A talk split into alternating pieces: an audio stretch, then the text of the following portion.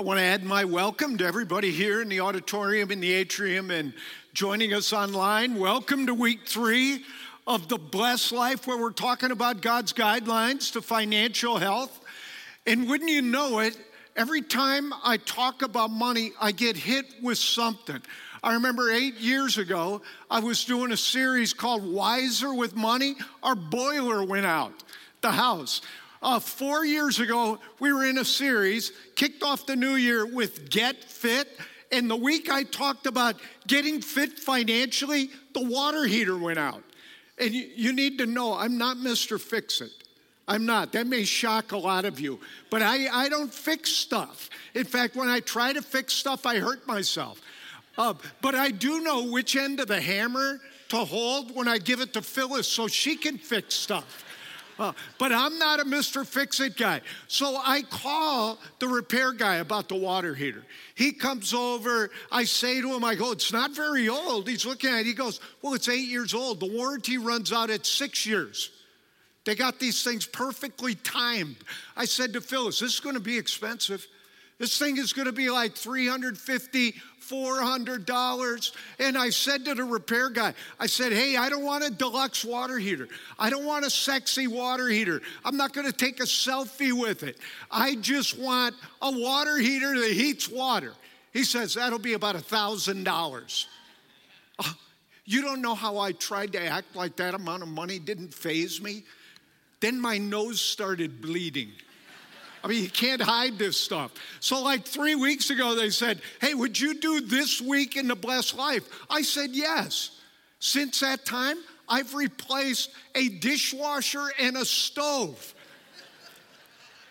Uh, we all have money stories. We all do, don't we? And money, what an interesting thing about money. Money has a way of, uh, uh, you know, if you want to know what somebody values, what they hope for, what their priorities are, way better than just asking them. You look at how they handle their money because our money, money ultimately expresses what we believe in and what our values are. Uh, probably, if I were to ask everybody here and everyone watching, what's the number one commitment in your life? Now, I know not everybody, I know that. But many people, they would say, God is number one in my life. But what would be interesting, a better question would be, is does the way I handle my money, would that confirm what I say with my lips? Would it do that? Yeah. Well, let's jump in. Week three, the blessed life, looking at God's guidelines of financial health. And I want to begin, I want to begin this time by looking at one of the most amazing verses in the entire Bible. And this is right at the end of the Old Testament.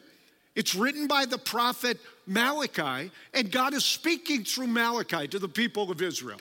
And it's Malachi chapter 3, beginning at verses 10 and 12. It's in the message notes on the side screens. You can follow as I read this.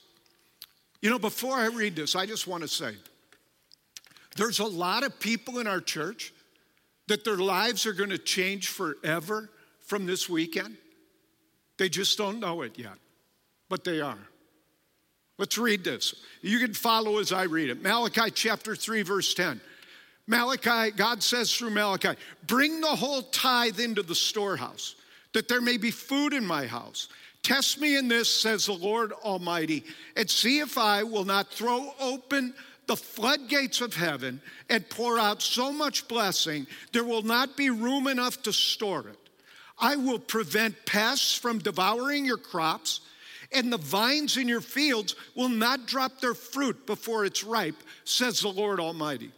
Then all the nations will call you blessed, for yours will be a delightful land, says the Lord Almighty. God is a generous God, and God wants his people, created in his image, human beings, to be generous just like God. And the fundamental practice that God established to teach generosity to his people is this thing called tithing. Tithing. And if you're if you've been in church all your life, you know about tithing. Maybe you've even practiced it, practiced it for years. But if you're new to the whole church deal, if you are, uh, you may think tithing as I talk about it, you may think that is the craziest financial idea you've ever heard of. You'd go, this does not even make financial sense. Well, I've designed this message for people that are either new to church or they've never tried tithing. And the way I'm approaching this message, I'm going to go through a series of questions that people always ask me whenever I talk on this subject. I mean, this could be like tithing 101. And you can write these questions down. Here's the first one very basic What is tithing? What is it? Dennis talked about it a little bit last week. But tithing comes from a Hebrew word that means the tenth part, the tenth part or one tenth. And the practice of tithing is giving 10% of my income back to God. And I mention this because sometimes speak, people speak a little loosely about tithing. I've heard people say, I tithe my time. I've heard other people say, I tithe, uh, I tithe $10. Well, if you tithe $10, then literally your income is $100. I mean, that's what it would be.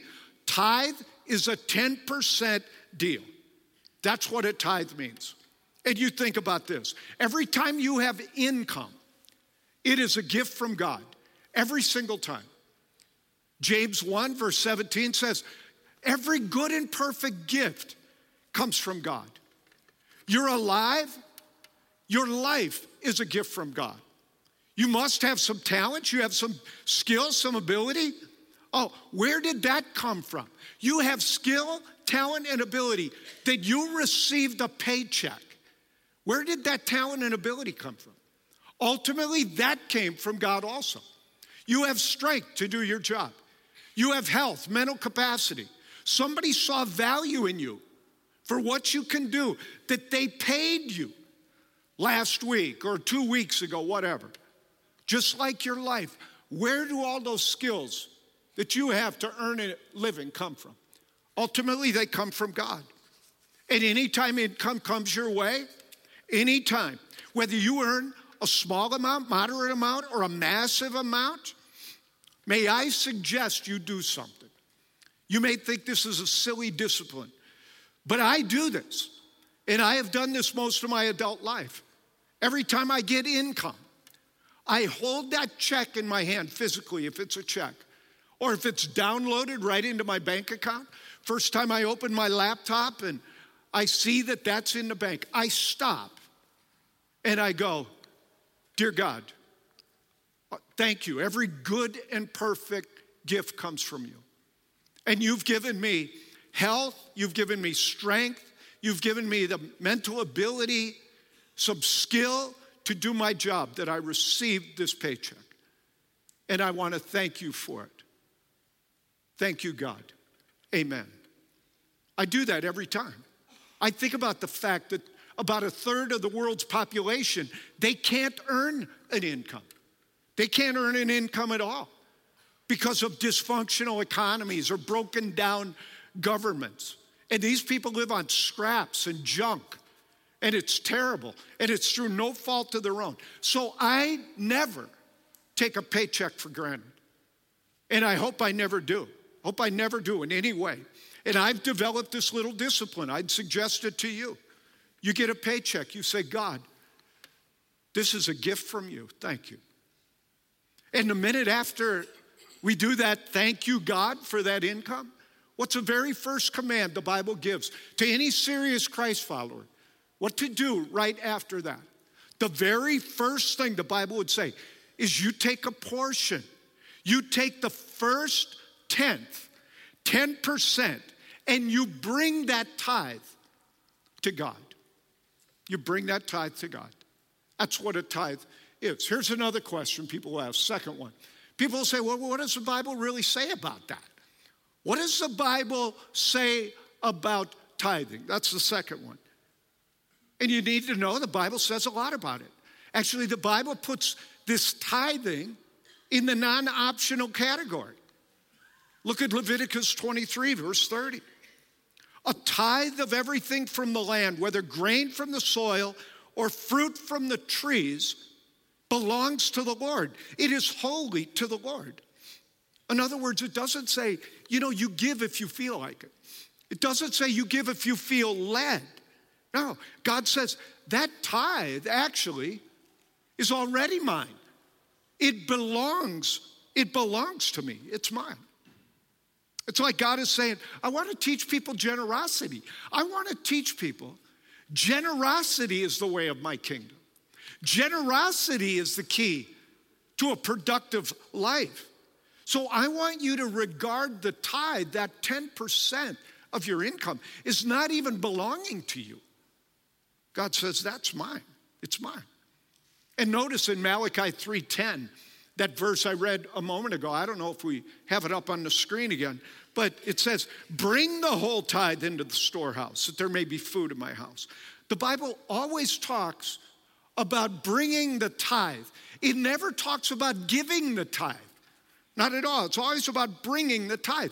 And that's not an accident because I can't give something that doesn't belong to me. I can return something that doesn't belong to me.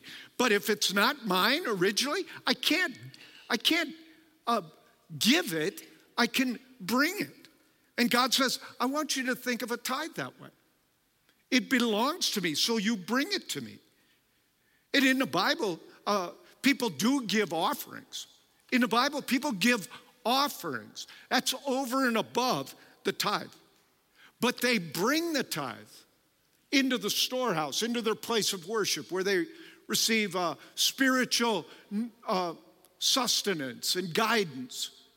But the tithe belongs to God, it's God's. I hear people, uh, Christ followers, say, often I'll hear people say, I give as I feel led. I give as I feel led. That's actually a true statement. We do give offerings over and above the tithe, but the tithe we bring to God, we return to God because the Bible says it belongs to God. And Phyllis and I, we have our tithe. We've always brought our tithe to the church we're a part of. For the last 23 years, we bring our tithe, and we still do, right here to Crossroads because this is this is uh, our spiritual home, and it continues to be. We actually give offerings over and above our tithe to Crossroads, over and above the tithe, and to other ministries that we believe in, that we feel led to give to, and causes that we feel led to be a part of and to give to. But the tithe we bring to our spiritual home because the Bible says it belongs it belongs to the Lord. God says I want you to regard a tithe as belonging to me. Here's another question, a third one. People always will ask this one What if I'm unable to tithe? What if I'm unable to tithe? And of course, this is an interesting question. If I'm unable to tithe, and let's set aside that idea of tithing for a moment. Let's just talk about giving in general. There's a professor at Syracuse University, his name is Arthur Brooks, and he writes that millions of Americans every year give nothing to any organization. No donations, no charity, no church, mosque, synagogue. Millions of Americans every year, they give nothing. And when they ask them, why don't you give anything? You know what their number one response is? I can't afford to. I don't have enough money to. And here's what's interesting about that I can't afford to reason. That reason is used more by people of upper income than people of lower income. Statistically, people with higher incomes give a less percentage of their income to all kinds of organizations than do people of, uh, of lower income. Lower income people give more. We live with the illusion if I had more, I'd give more. In fact, statistics a recent year here in the United States, people that made 25,000 a year or less, you know what they give annually? 7.7% of their income, 25,000 a year or less. People that made 25,000 to 50,000 a year, they give 4.6% of their income away. People that make between 50,000, 75,000, they give 3.5% of their income away. People, you see the trend? People that make 75 to 100,000 a year, they give 3% of their income away.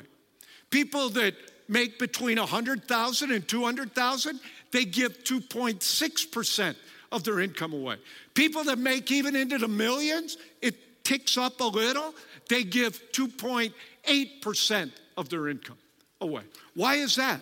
Why is that? Because they can't afford to. They can't afford to give more. And how does that happen? Here's how it happens. I'll tell you how all of this happens. And this can happen to you, this can happen to me. If I approach my money by saying, What are my expenses? and I pay those expenses first, uh, first here's what will happen my life will fill up with expenses. And the more money I bring in, the more, my, more expenses I'm going to have. I mean, what's the number one expense that we face uh, in our lives? The number one expense, northern Colorado especially. Anybody know? Housing. That's right. Housing is the number one expense. Housing costs a lot of money in northern Colorado. What's another big expense? Ki- kids? Somebody said kids? Kids are a big expense, aren't they? I mean, kids take a lot of money, big slice out of the pie. Those greedy little kids. I mean, they want braces, right?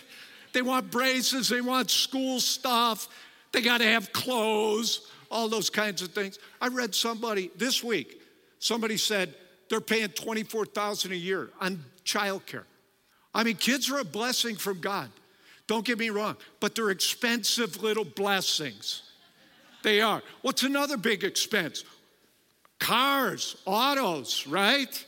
Man, we all, I want a nice car. We all want a nice car. That costs money. Takes a big slice out of the pie. How about another one? Uh, health insurance. Health insurance. That costs a lot of money. Food. Somebody said food. How many of you eat? You know, a lot of us eat, a lot of, not everybody, but a lot of us eat. Food costs a lot of money. And then we're so busy, what do we do? We don't have time to cook, fix food at home. We go to restaurants, that costs money. Then there's vacation, all that. All this stuff costs money. And then we pay that first. You know what's remaining? The leftovers. Leftovers is what's left. And often people do this. Can happen to any of us, can happen to you, can happen to me. We give God what's left. We give God the leftovers. All I have to give you, God, is what's left. I'm sorry. Man, it was not my intent. I, I, I didn't intend to not be a generous person, you know, but I, all I got's these leftovers now. Neither tithing or generosity will ever happen in your life if you do the leftover approach with your money. And this is where a very important principle kicks in. That's a biblical principle related to tithing. And you can write this down. The Bible calls it the first fruits principle. First fruits principle. It's written throughout the Bible. Do your own study on first fruits, like Proverbs 3 9 and 10. Look at what it says. Solomon writes, Honor the Lord with your wealth, with the leftovers of all your income. No, it doesn't say that. It says the first part, first fruits of all your crops, then your barns will be filled to overflowing, and your vats will brim over with new wine. And obviously, when the Bible was written back then, it was an agrarian uh, economy. Their financial assets were tied up in ag- agriculture. It, but they honored God right off the top. I could give you a ton of these. Exodus 23 19. Bring the best of the fruit, first fruits of your soil to the house of the Lord your God. And the idea here is when I get paid, the first thing I do with my money, the first portion is what I set aside. And I bring that to God. I say to God, right off the top, God, this belongs to you. That's the first fruits principle. You see, a tithe is not just 10% of my income. The tithe is the first 10% of my income. That's what the tithe is. And in Israel, the people were so committed to this. They were so committed to it. Farmers would go through their field, and when they saw a tree that was beginning to bear fruit, the first one, they would tie a reed around that tree, and they would know all, everything on that tree, that first one that's bearing fruit, that everything on there, that's going to go to the Lord. And I'm going to trust that God is going to be there with me for the rest of the harvest. They'd say, God, I trust you so much that the very first fruits that I'm tempted to hold on to, I'm going to bring it to you. I'm going to bring it to you. And God was saying to the people 90% of your income with my blessing will go further than 100% you keeping without my blessing. That's what he's saying.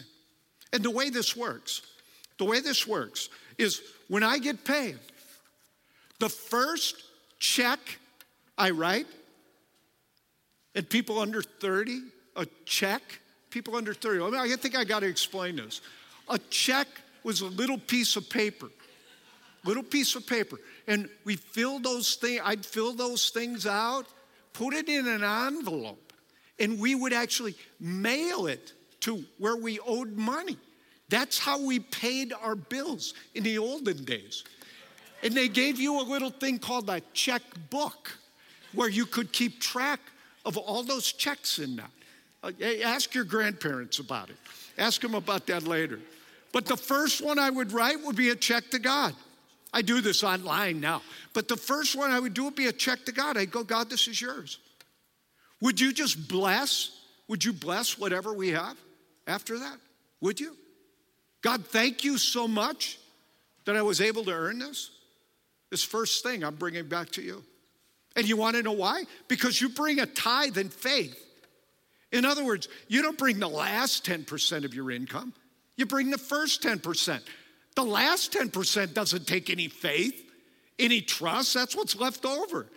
You give the first 10% in faith, trusting God's going to bring a blessing on the rest. And you may be wondering, why can't I write the first check to the mortgage company? Well, here's the reason the mortgage company cannot bless your financial life.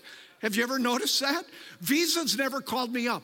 John, you pay us first. You pay Visa first. We're going to pour out so much blessing on your financial life. Never. I mean, actually, Visa hopes I don't pay them ever, so high interest rates kick in and I end up blessing their financial life. The reality is, the best way to be able to tithe is to begin to tithe. You don't wait. Whatever season you're in, there'll always be a reason to wait. There always will. There'll always be a reason to wait. As we make more money, our expenses grow. We make more money, our expenses grow. There'll always be a reason to wait. You wait till you can afford to tithe, you'll never tithe. You won't. Because here's the thing about money money's not about money, money's about trust. What do I trust? What do I trust? Doesn't take any faith, any trust to give God leftovers. It doesn't, it's what's left. And here's what some of you are thinking right now. I know some of you are thinking if I did this, John, if I did what you're suggesting, this first fruits principle, if I did that, I know what would happen. If I got serious with this, I know what would happen. If I did that, I'd end up with nothing. I would end up with nothing if I paid God 10% first. I'd end up with nothing naked in Northglenn. I'm not, I'm not down on Northglenn. You know, I needed an N word, naked in Northglenn. But don't we think that way? We think that way. If I got serious about tithing this way, first 10%, I know what would happen. I'd be stripped bare with nothing. I'd be bare living under a bridge in Brighton. This is the way we think. Can I ask you? Let me ask you this. Where did you get that sick view of God? What kind of dysfunctional God do you think exists? What would ever make you think that would be God's plan for your life? God has never treated you in any way that would make you think that would happen. That's not the God of the Bible. God of the Bible says what his plan for your life is. Jeremiah 29 11. For I know the plans I have for you, declares the Lord. Plans to prosper you, not to harm you, to give you hope in a future. But we're prone to think this way. This is the power of money. We're prone to think this way. I'll tell you, tithing will test your faith. Tithing will test your faith, and tithing will build your faith. It's a test and a faith builder. Here's a fourth question people ask me. Always, always, some are thinking this right now. Right now, people are thinking this. Do I tithe on the net or the gross? My short answer, I go, it depends. I go, do you want God to bless the net or the gross? That's my answer right there. But this first fruits principle in the Bible goes way back to the beginning. A lot of you have heard the story of Cain and Abel. You know the story of Cain and Abel? Many of you do. Uh, they had some problems between the two of them. You want me to show you where the trouble started between Cain and Abel? Genesis 4, beginning at verse 3. Look at this. In the process of time, those are important words right there. Remember those words. In the process of time, Cain brought an offering to God from the produce of his farm. Notice nothing about nothing about first fruits. And Cain was a farmer. Abel was a rancher. Abel also brought of the firstborn animals of his herd choice cuts of meat. God liked, the word meant respected, Abel and his offering, but Cain and his offering did not get God's approval. You wonder why Abel was favored and not Cain. Abel gave the way God commanded. Abel gave the firstborn, first fruits, first portion, choice cuts. He said, God, this belongs to you. I'm going to bring it in faith. I'm going to trust you. I'm going to trust you. Cain, in the process of time, he gave what he wanted when he wanted it. He gave the leftovers, leftovers. He said, I'm going to be, I'm going to be in charge of my money. That's the difference there. You know, in fact, in the New Testament, we see the ultimate expression of God's generosity. What's the most famous verse in the Bible? John 3:16. For God so loved the world, he gave his only son. Ultimate expression of God's generosity. And remember the first fruits principle. Remember those. Look what Paul writes about Jesus. 1 Corinthians 15 20. But Christ has indeed been raised from the dead, the first fruits of those who have fallen asleep. I don't know if you've thought about this. Jesus is God's first fruits, firstborn gift to all of us. And what's amazing to me, some people will trust God with their salvation. They'll trust God with their eternal destiny in heaven, but they don't have enough faith to trust God when it comes to their money. I mean, what's the logic in that? If I could trust God with my eternal destiny, don't I, don't I think I can trust God with my money? It's the same God. And I would challenge you don't let the evil one rob you of one more minute of God's blessing on your life. And that's really uh, my last question people ask. They'll ask, What happens if I tithe? That's number five. What happens if I tithe? Real short answer you'll get blessed. You'll get blessed. The Bible is remarkably clear about this. God said in that Malachi passage uh, take the first 10% of any income, give it back to me. See if I will not throw open the floodgates of heaven, pour out so much blessing, you won't have room to store it. Then God said, I dare you. I dare you. Trust me in this. Trust me, you start doing this on a regular, consistent basis. See if I'm not a faithful God. See if I don't bless your life. Test me. I dare you, God says. And what kind of blessing is, is God talking about? Really. You know, what kind of blessing is God talking about here? You know, there's two extremes, I think, when people teach about this. One extreme, they say the blessing is the health, wealth, uh, name it, claim it, uh, prosperity gospel, you know, that says you tithe. You tithe, you too will drive a Lexus because God's going to get you one. This is the key to a seven figure income 10,000 square foot house, prosperity gospel. If you've been around here, you know me, you know what I think about that. I think that's garbage. I think it's trash. But there's another extreme that's just as off base, and it's the idea God doesn't bless at all. That there is no relationship with bringing the first fruits, first 10% of our income, giving it to God, bringing it to God, and that God will doesn't do anything in our life. That is not biblical. Bible teaches we give the first 10% of our income. We bring it back to God in that tithe. God will bless our life. So what kind of blessing? What kind of blessing are we talking about? I mean, it could be financial. That could be the blessing. Could be the blessing of security. Could be the blessing of, of impact, uh, blessing of influence, creativity. It's up to God what the blessing is. It could be, it could be a blessing on a relationship, on a marriage, on a family, children. It could be God's favor shown on you through impact, influence, a breakthrough enterprise, discovery. It's up to God. It's up to God what the blessing is. But God will bless your life. And I'd go, I'm a living testimony of this. Phyllis and I, we're living testimonies of this. And we are blessed financially. But we are way more blessed, way more blessed relationally, occupationally, and emotionally than we ever have been financially. And we have our first fruits, first 10%, uh, built right into our budgeting process.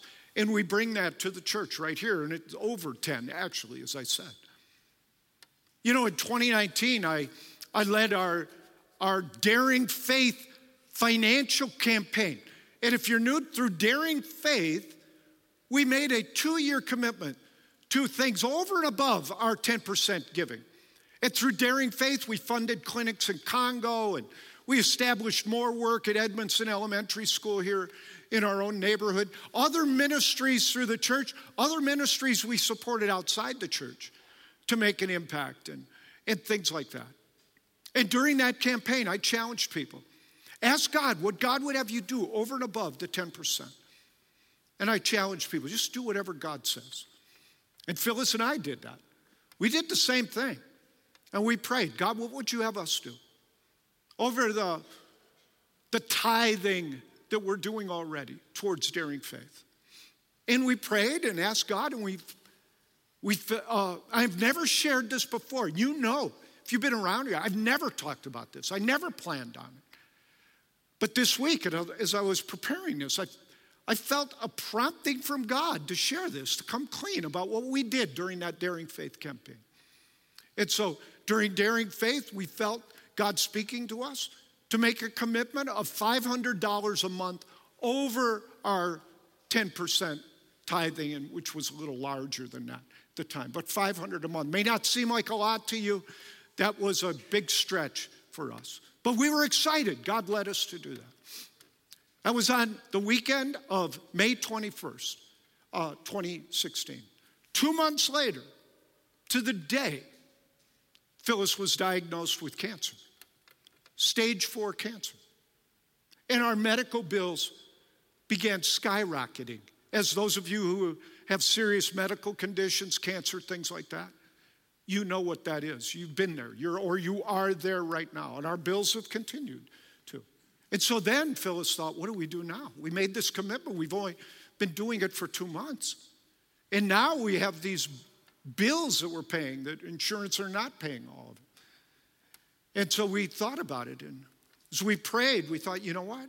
Nothing takes God by surprise. God didn't cause cancer, but God, we felt like God knew what we're going to we're going to be going through. God knew what we were going to be going through, and God still made that impression on us to make that $500 monthly commitment. And we thought, we're going to stay with that. We're going to stick with that. And we did.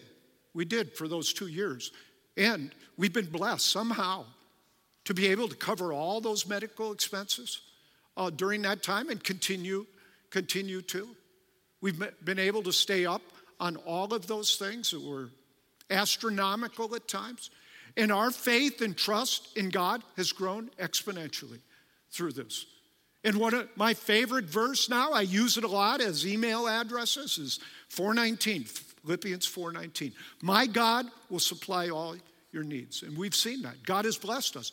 And Phyllis, uh, with stage four cancer, in two months, it'll be three years.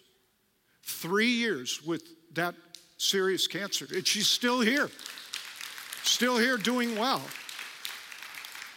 Still here doing well. And if you've never tithed before, I mean, this is your chance, that 90 day tithe challenge that we heard about. Uh, bring the full tithe, first 10% of your income into the storehouse that you're a part of.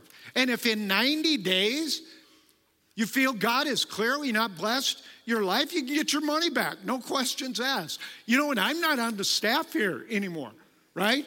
I'm like you, I'm not on the staff, I'm just up here talking. Uh, I've talked with our staff, though, they're dead serious about this, dead serious. And I know some of you, this is the first time you ever heard something like this. First time you heard about first fruits tithing at all. You're new to church and you need time to think about this. I get that. You should never make a financial decision because you feel you're under pressure. You should not without fully understanding it. So if this is all new to you, you're not ready to make that commitment, you got three weeks to go after this week. Keep coming. Don't miss a week of this series. Keep coming, keep praying, keep learning, keep growing, and I hope within these three weeks you will uh, take the challenge and fill out the card or go online. You can do that. I know that. But I'll tell you what's going to happen for some people. I've seen it happen before. Some of you, 90 days from now, you're going to end up saying, Thank you, thank you. I never knew the, the adventure that I've been missing. I didn't know what it really meant to fully trust God. I've come to church, I've, I pray, I read the Bible, I say God's first in my life, but I didn't know the joy and the blessing that was associated with putting God first in a very real, concrete way. Thank you. And some of you, some of you don't know now what you will know in 90 days. You are on the threshold of the greatest financial adventure of your life. So keep coming, and my time's up. So keep coming, learning, and growing, and let's stand for a closing prayer.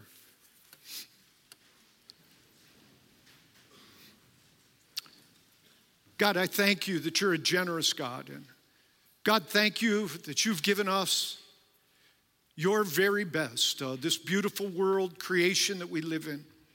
You've given us our, our lives, you've given us our, our friends, family, you've given us our church family here, the gift of your Holy Spirit in our lives, and especially your Son, Jesus Christ. And God, you know how we all do have a story when it comes to money.